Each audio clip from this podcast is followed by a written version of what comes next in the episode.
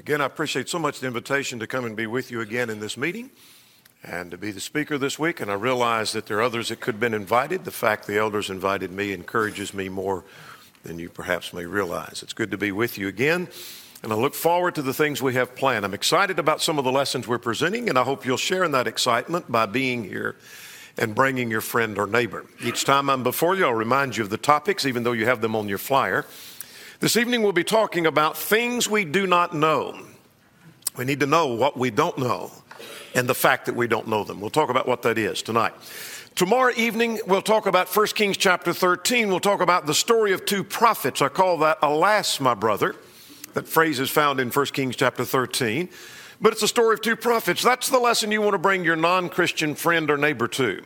If you have someone you've been thinking, what night would be a good night to bring my non Christian friend or neighbor, and I want them to come and hear some basic things that'll help them, that's the one you want to bring them to. They'll benefit from all of them, but that's the one you want them to come and hear.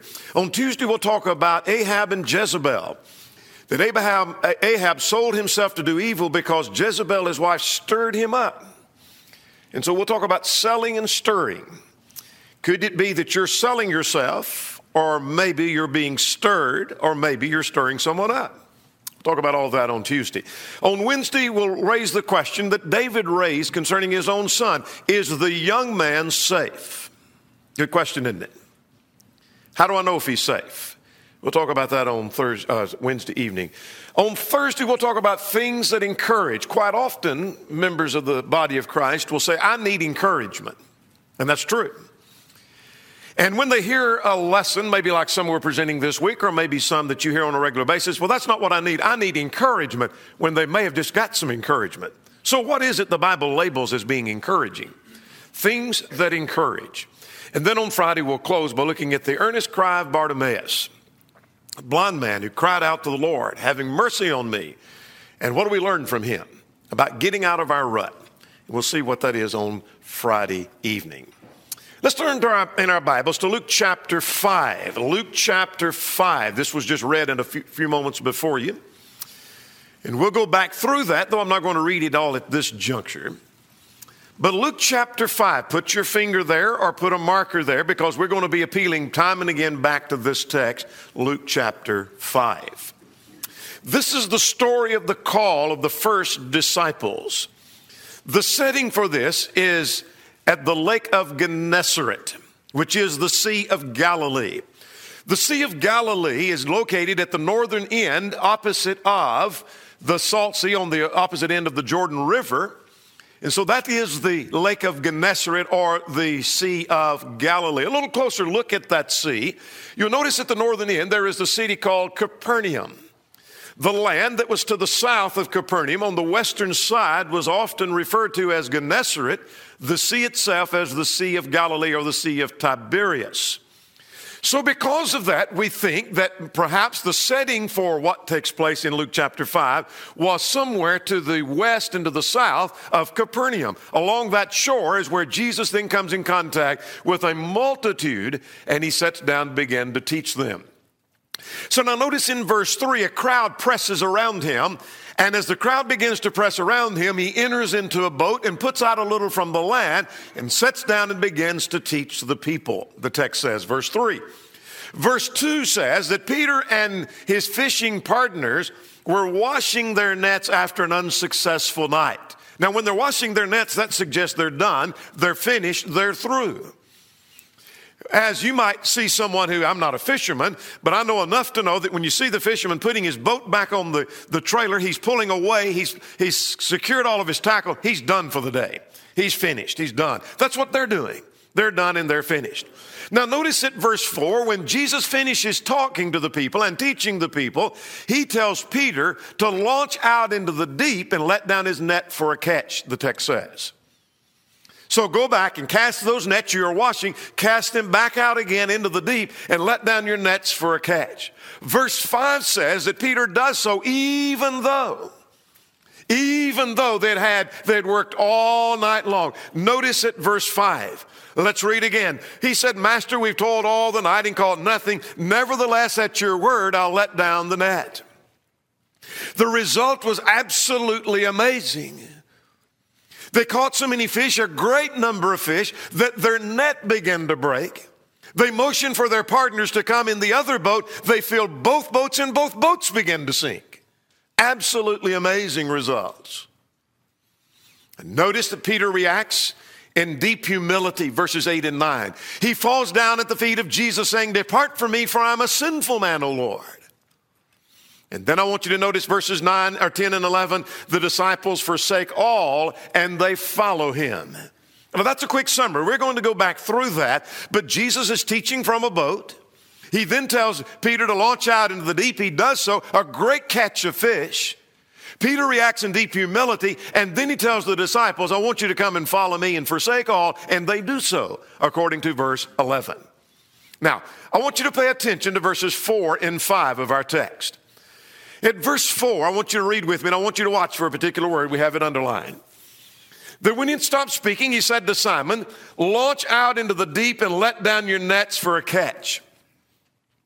But Simon answered and said to him, Master, we've told all the night and caught nothing. Here's our word. Nevertheless, nevertheless, at your word, I'll let down the net. Let's talk about that word, nevertheless. That word is a word of contrast, the text is indicating. It's a word of contrast, and it is translated but in the American Standard English Standard Version. BDAG, a lexicographer, says it simply means in spite of.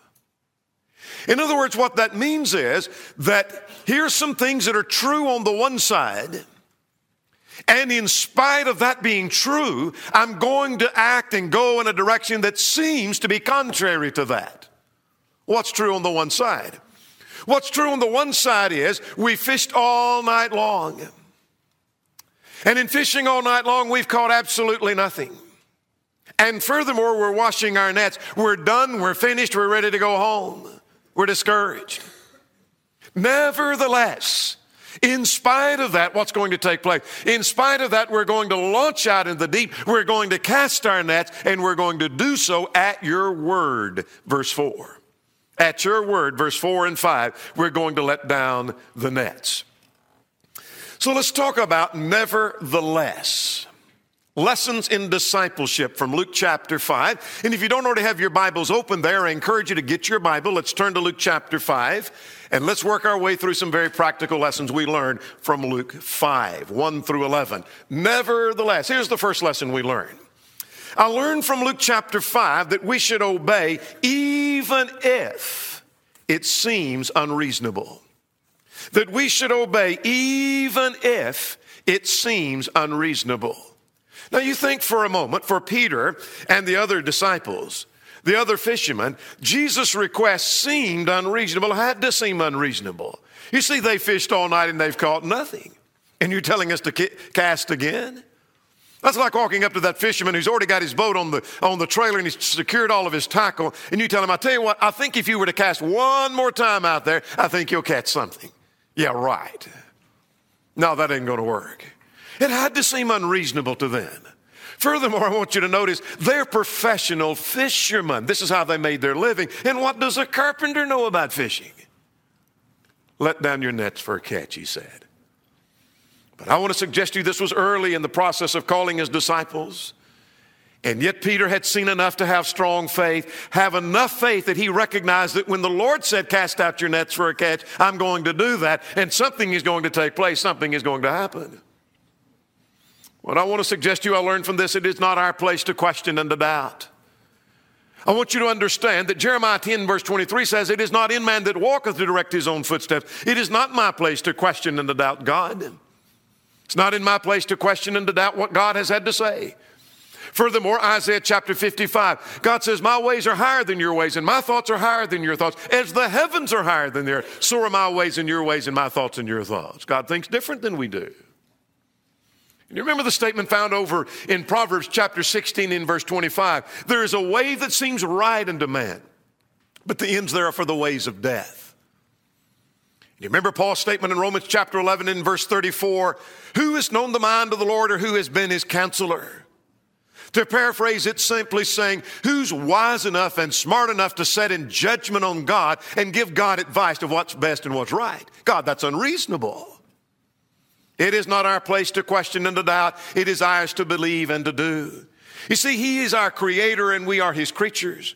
He is our God and we're mere men. He is our Lord and we are His servants.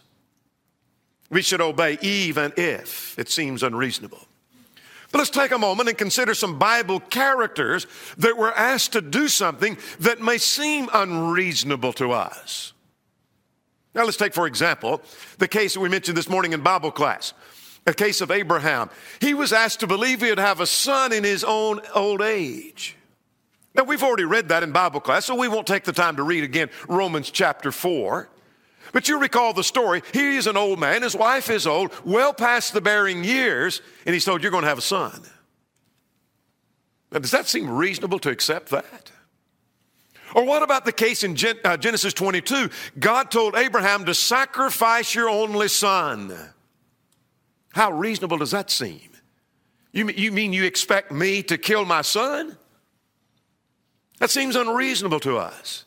Or what about Ezra chapter 10, where God told them through the prophet, you are to separate yourselves from your wives that you should never have married in the first place. By the way, verse 44 says, by whom they had children. In other words, these seem to be happy families, and God says you need to break that up because you didn't have a right to them in the first place. Does that seem reasonable? They were asked to do that. Or what about 2 Kings 5, where Naaman was told, go dip seven times in the river of Jordan to be cleansed of your leprosy? Ask a doctor how that works in cleansing leprosy. I'm going to go watch in the river of Jordan and I think I'll be clean of my leprosy. That seems unreasonable to us, doesn't it? But I want to suggest to you that God may ask us to do some things that may seem unreasonable. To you, this may not seem unreasonable, but for some, you mean I've got to be immersed and go under some water in order to be saved? God's not going to save me unless I do that? How unreasonable is that? that you've got to be dunked underwater. What if I, I don't get all the way under? What if I, there's no water around? That seems unreasonable to them. And yet Jesus said, He that believeth and is baptized shall be saved. Here's one even harder for some members of the church. You mean to tell me that I can divorce only for one cause? See, Jesus only gave one cause, Matthew 19 in verse 9, Matthew 5 32, the only two passages that mention any cause, and that's the cause of fornication. So you mean to tell me if we're not getting along and there's no fornication, we can't divorce? You mean we've got to stay together? That seems unreasonable. We're going to be so unhappy. Or it may be that you're not to forsake under distress. By the way, Hebrews chapter 10, you hear it quoted many times, not forsaking the assembling of ourselves together. Have you thought about the historical context? The historical context was the church was being severely persecuted. The textual context matches that. It deals with persecution in chapter 10, chapter 12, as well as many other chapters. Those two are, are very strong in indication of dealing with the matter of, of persecution. So either the text is not telling us why they were forsaking, it just overlooks that, or it's indicating by the context, historical and textual context not forsaking the assembly of, of yourselves together, as the manner of some is. There was something going on causing some to forsake the assembly, and it must have been persecution. And in that context, he said, Don't forsake the assembling of ourselves. That seems so unreasonable. Seems so unreasonable. For example, here's another case withdraw from those who walk disorderly. You mean I'm to cut off my association with someone I love dearly, that I've had great association with, just merely because they're not walking in harmony with God? I'm not to keep company with them. I'm not to mix up together with them. You mean I'm not supposed to do that? You mean I'm supposed to forgive if they repent? You don't know what they've done against me. And yet Jesus said, if he sins against you seven times in a day and seven times in a day returns, saying, I repent, you shall forgive. That seems so unreasonable to some. But here's something else. What does it mean, nevertheless? Lessons in discipleship. It means you obey even if it seems unreasonable. And secondly, you try even if it seems impossible you try even if it seems impossible. You see, Peter must have thought about failure. You say, How do you know? He'd fished all night and caught nothing. It had to be on his mind. It would be if I was out fishing and caught nothing. I failed. The very use of the word nevertheless suggests he was going to act contrary to how things look. You see, I fished all night, caught nothing. Nevertheless, I am going to cast out my net for a, for a catch. I'll do that only because you say so. But the way it looks is there's going to be failure. This time he acts solely on his faith in Jesus and not as a fisherman. He's going to try in spite of the failure of the night. He's going to try in spite of the possible failure of the future. By trying, he caught fish. That would not have happened otherwise. Had he not tried, he would have failed as a fisherman and as a disciple. He would have walked the way that night with no fish, and he would also not have been a disciple of the Lord. And I'm learning from this you try, even if it seems impossible. We must try to do the things that we're afraid that we'll fail in. For example, for some, it's living the Christian life. Maybe, maybe that's not a thing you're afraid of, and maybe you haven't run into that. I don't know if David and Leland have run into this, but I have many times in a home Bible study. You have a person almost to the point you think they're probably going to be baptized tonight. And then suddenly it comes to a stop. They don't want to go any further. Why? Well, they recognize, they say, they tell me at least, maybe this is just an excuse. That I recognize that I'll face temptation and I know I'll cave and I know I'll sin again and I don't think I can live as faithful as I should. I don't think I'll hold out. I don't think I'll even try. And so they just quit. I'm afraid of failure. I don't think I can live the Christian life. Just don't believe I can do it. Or maybe there's one who is afraid to bring others to Christ. I'm afraid to reach out to my neighbor, my coworker, or family member because it may not go well and our relationship is going to go south now. And they won't listen anyway. Say, I'm afraid to try because I'm afraid of failure. Maybe it's to correct and restrain children. That may be true at a young age, but I've seen this particularly when it gets to maybe teenage and college years. Parents who are afraid to say no to the children. I'm afraid they'll go away. I'm afraid they'll rebel. I'm afraid I'll have problems if I set down on them hard. I'm afraid to do that. I'm not going to tell them they can't. Say, I'm afraid of failure. Or maybe it's a teaching effort. Uh, sometimes churches are afraid. Let's, we won't have a radio program because it won't do any good. We won't mail out a bulletin because nobody will read it. We're afraid of failure. Or maybe we're afraid to take part in teaching a class or take part in service. I'm afraid I'll mess up. I won't try to make a talk. I won't lead singing. I won't do anything. I'm afraid I'll mess up. I, I'm afraid of failure, you see. Or maybe I'm afraid to forgive someone. If I turn loose of that sin and let it go, I'm afraid I'll need it back to hold against them. I've dealt with married couples who are having troubles and they're afraid to try to be the mate they should be. Well, why are you afraid to, to be the husband you should be? Because I'm afraid she won't be the wife she should be. Why are you afraid of being the wife you ought to be? Because I'm afraid he won't reciprocate and be the husband he should be. I'm afraid of failure. It won't work, and so we don't try. And on we could go. I want to suggest to you that the one talent man in Matthew chapter 25 failed saying, I was afraid. Remember that? I was afraid. Why didn't you do anything with that? I was afraid, he said. Lessons in discipleship. What am I learning? I learned that you obey even if it seems unreasonable. I learned that you try even if it is impos- seems impossible. And here's the third lesson I learned. You continue on even if you're weary. You continue on even if you're tired and you're worn out and you're weary. Peter and the other disciples, the fishermen that he was with, were absolutely tired. How do you know? They toiled all the night. It didn't say they were just out on the lake all night, they had toiled all night. They've been working all night long. Things had not gone as they had hoped.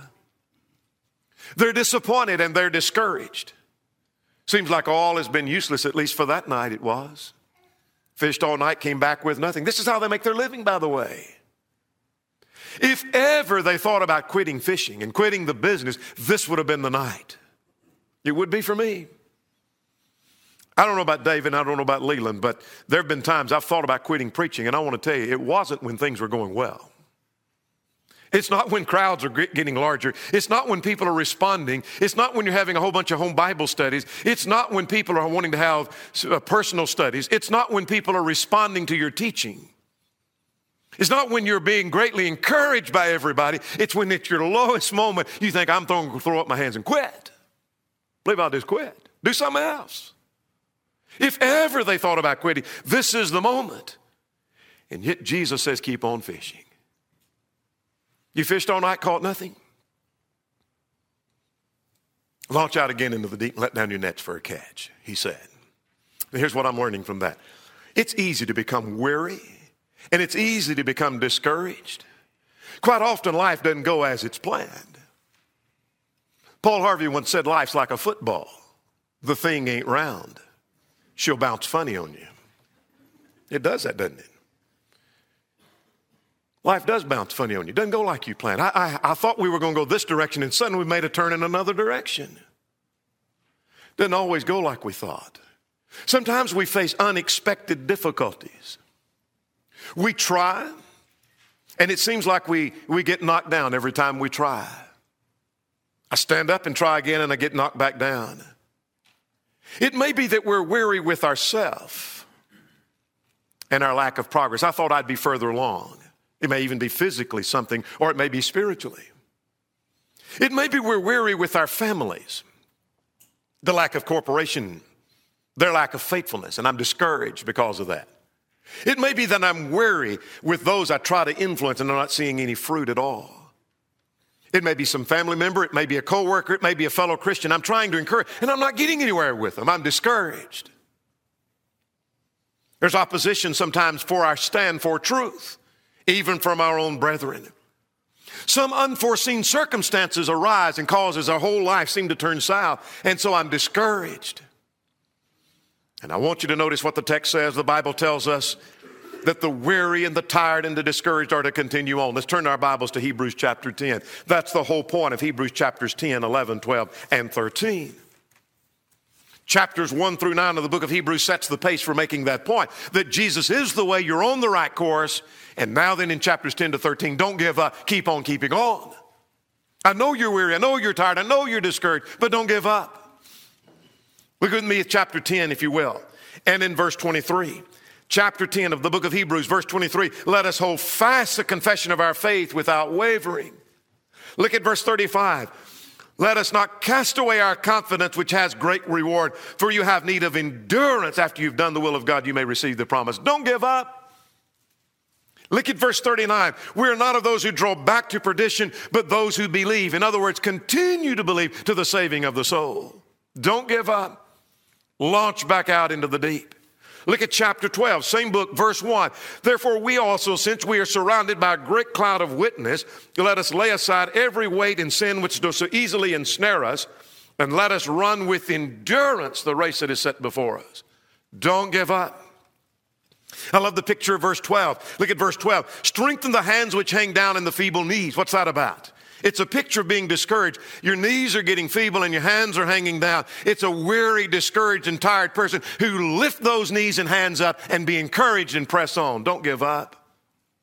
That's the point of chapters 10, 11, 12, and 13.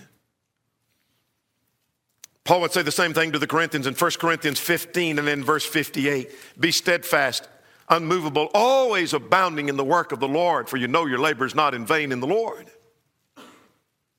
Same point made in Galatians chapter 6, 7, and 9. We'll reap if we do not lose heart, or faint not, the King James would say.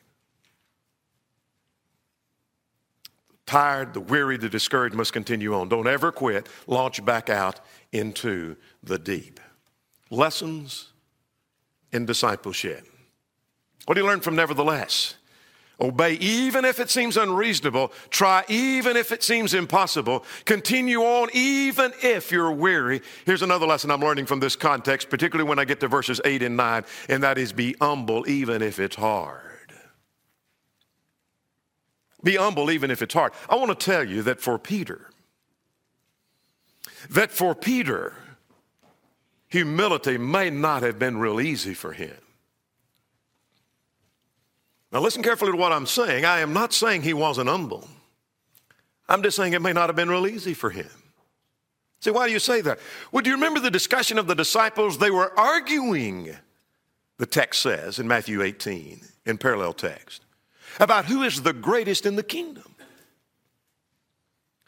Their idea of the kingdom was a materialistic earthly kingdom, and the idea that they're arguing about who's going to get the chief spots in the kingdom. Much like the discussion in the political circuit, if someone looks like they're going to win the presidency, reckon who he's going or she's going to put in in the uh, Secretary of State, the most coveted of positions. Reckon who gets DOD. Reckon who's going to get Chief of Staff, the one who really runs the country. Reckon who's going to get Secretary of Treasury. Who's going to get these coveted spots? And so the idea is who's going to sit on the right hand of the Lord in his kingdom when he sets it all up? Reckon who that'll be. And they're arguing over that. Peter's name had to surface in that somewhere. You say, why? He was in that inner circle of Peter, James, and John. Those three names had to surface somewhere, had to, wouldn't you think? And if that's not to convince you that it may have been a little hard for him, I want to suggest to you he was a man who had confidence in himself. On a number of occasions, he was always the first to speak out. I always admire those who can hold back when a question is asked, they hold back for a little bit. I sometimes am like, Peter, I'm ready to answer. Let's go. I've got an answer for that. Peter was. He was ready to jump out and answer. He would speak up and answer first. He always seemed to be the first to jump out and answer. He had confidence not only in himself to answer, he had confidence to act. He was the one who drew the sword and cut off Malchus' ear. Quite confident, wasn't he? In his speech and in his action. And he was the one that claimed, I will never stumble. Others will stumble, but not me, Lord. I won't do that.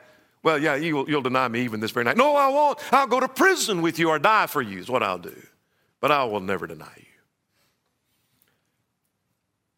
All I'm trying to paint is a picture. It may not have been real easy for Peter, but I want to tell you that Peter humbly bowed before Jesus. Let's look at verses 8 and 9 of our text in Luke chapter 5. Verses 8 and 9 said, He fell down at Jesus' knees, saying, Depart from me, for I'm a sinful man, O Lord. Now, what was the reason for that? Verse 9 explains, For he and all who were with him were astonished. They were astonished at the catch of fish that they had taken in you would be too. Now, the reaction was he became conscious of his own unworthiness in the presence of Jesus. Notice the phrase in verse 9 Depart from me, I'm a sinful man, O Lord. It is not a statement. Lord, I don't want to be around you. I want you away from me. I don't want to be around you. But he's saying, I am unworthy to be in your presence. It's a focus on his own unworthiness, not something about Jesus. But Jesus, you are so worthy, but I am so unworthy to be in your presence. Depart from me because I am a sinful man, O Lord. I want to tell you, Peter had seen other miracles. Evidence, just glance back at chapter 5 if you have your Bible open. For example, Peter's mother in law had been healed. It's just one of several. He had seen miracles before, but this seemed to be a turning point. This seemed to be a turning point. And notice in verses 10 and 11, particularly verse 10, Jesus sought to calm those fears and turn that fear and anxiety into love and to respect. And he said to him, Do not be afraid, from now on you will catch men. Now, I want to tell you that God calls us to be humble as well. Now, let's establish the fact that we're to be humble. Matthew chapter 18, you know the story. In that context of the disciples arguing over who's the greatest, Jesus said, Except you be converted and become as little children, you'll not enter the kingdom of heaven. What's he saying? If you don't change this attitude about who's the greatest, you won't even be in the kingdom, much less have great places in it. You got to change. Become humble as a little child, he said. First Peter 5, God resists the proud and gives grace to them, but God calls us to be humble as well. But I want to tell you, at times it's hard. And you say, No, I don't think it's hard. Well, it is if you are like those in Luke 18 who think sometimes you're better than others. Are you ever like the, the publican who said, God, I think I'm not as other men are, even as this publican? Maybe you look at a fellow Christian that you think is not what they should be, and I think I'm thankful I'm not as they are. I think I'm better than they are. It's hard to be humble if you think you're really better than someone else. It's hard to be humble when you think you're valuable. That seemed to be the argument in Matthew 18. Who's going to be at the right hand? Who will really bring value to the kingdom? Maybe, maybe I'll be selected because you see, I think I bring more value than someone else. I'm valuable to this church. You see, I, I, I think I can bring more than other people. If I really think that, it's hard to be humble. It's hard to be humble when we think we're stronger. Galatians chapter 6. He that thinks himself to be something when he's nothing, he's deceived himself. What's he talking about? It's the context of how he thinks about himself spiritually. He really thinks he's something spiritual when maybe he's not what he really ought to be. And so when I really think I'm stronger than others, it's hard to be humble. It may be when I think I know more than others, who I think I have knowledge that others don't have. And that was in the context of eating of meat sacrificed to idols. See, you don't have that knowledge because it bothers you, but it doesn't bother me. I've got greater knowledge. That means then I may think of myself superior. It's hard to be humble under those circumstances. Lessons in discipleship. What does it mean? Obey even if it seems unreasonable. Try even if it seems impossible. Continue on even if you're weary. Be humble even if it's hard. Here's something else I want us to consider forsake all, even if what you're forsaking is important. Forsake all, even if what you're forsaking is important. I want to tell you that Jesus called upon these men to be his disciples, which demanded that they forsake. And in so doing, look at verse 11 of Luke chapter 5. Turn back if you've left. So when they brought their boats to land, they forsook all and followed him. They left their business and their boats. I want to tell you that wasn't much, but it was all they had. It was all they had. And I want to tell you, that was when they'd had the best day they had ever had fishing. Now, remember a moment ago I said if you ever thought about, if they ever thought about quitting fishing, it was when they'd had a bad night. But not after a night like this. When they caught so much fish, the net began to break and they sink two boats. Yeah, I've thought about quitting preaching, throwing up my hands and quitting, but it's not when I have people standing in line to be baptized. That's not the day to do that. No, no, things are going too well right now. Not when the church is growing. Not when people are saying, we want to study more, we want to learn. That's not when you do that. They left their boats and their business after the best day of fishing they ever had. Look at Matthew chapter 4. Or let's turn to Mark 1. Mark 1 adds a point that uh, Matthew 4 doesn't mention. Turn to Mark 1 with me. They left their family. It wasn't just a matter of a boat and a business, but they left their family. Look at Mark 1 and in verse 20. The text says that immediately he called them and they left their father Zebedee in the boat with their hired servants and went after him. They left their father behind and the servants behind. They left family. Go back to Luke chapter 5 and verse 11. The text says they left all, they forsook all. Why is that? Because the one they're following and what they're going to become and what they will be doing far exceeds anything they're leaving behind. Far exceeds the relationship with their father, the success of the business, the value of their boats, or whatever else it may be they left. Go back to verse 11.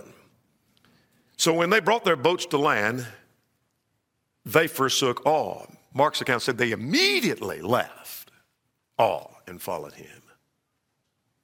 Their forsaking and their leaving was immediate, not days later. It wasn't a matter, well, you know, it looks like maybe this is going to be a better deal to go with Jesus than it is to keep. But, but we got some things to wrap up here with this business, and we need to talk to our Father. We need to try to sell the boats, and if we can get those sold in time, and see somebody wants to buy the business, and da da da da da. And so we keep, no, no, no. They immediately left him.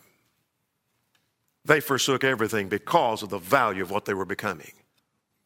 I want to tell you, that discipleship demands that we forsake all. The Lord must always come first. You know these passages well. Seek ye first the kingdom of God and his righteousness. Or what about 1 Peter 3:15? We often talk about God sanctifying us. But here's a passage that says we ought to sanctify the Lord. Sanctify the Lord God in your hearts. What does that mean? You set him apart in your life. First and foremost, most important in your life. Sanctify the Lord God in your heart. Put the Lord first.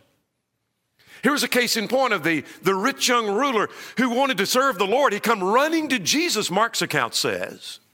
He's eager to learn. He's eager to enter into heaven. What good thing shall I do that I might inherit eternal life? And Jesus said, Well, keep the command. Well, I've done all of that. Is there anything else? He said, Yeah, you sell all that you have and give to the poor. And yet he went away sorrowful, for he had great possessions. He didn't put the Lord first in his life, did he? And what I'm here to tell you is it may cost you to be a disciple. It may cost you more than a boat and a business. It may cost you money. It may cost you a lot of money to be a disciple. Well, I'm not talking about giving on the first day of the week. I'm talking about you may give up some things. I have baptized people before who had to give up a job where they were making good money because it interfered with their service to the Lord. So now I want to be a disciple. You may just have to give that boat up and leave it. And leave it with the hired servants and with your father. It may cost you money. It may cost you your job. Because if you're standing for the truth in your service to the Lord, you may just have to walk away from a job. It may cost you your friends who turn their back on you. It may cost you relationships. It may cost you your family. We've all known of someone who obeyed the gospel, and because they obeyed the gospel, their family turned against them and wouldn't speak to them again. Mom and dad have nothing to do with them. Their siblings have nothing to do. It may cost you your family. It may cost you time. He said, I, I didn't think being a disciple was going to cause me to spend this much time, and it may cost you time. You may lose your boat, you may lose your business, you may lose your father in order to be a disciple of the Lord. Luke chapter 9, verse 62 says that if we're not willing to forsake all, whoever puts his hand to the plow and looks back, remember that statement, is not fit for the kingdom. You say, I want to be a disciple of the Lord. I think I want to follow him, but you look back, well, I'm leaving a boat and it is of some value, and the, it is a good business. In fact, we did a pretty good job the other night. You look back, you're not fit for the kingdom. No indication they ever looked back at what they left, the value of that lessons in discipleship. Nevertheless. What a powerful word. What do we learn from nevertheless in Luke chapter 5? I'm learning you obey even if it seems unreasonable. You try even if it seems impossible. You continue on even if you're weary.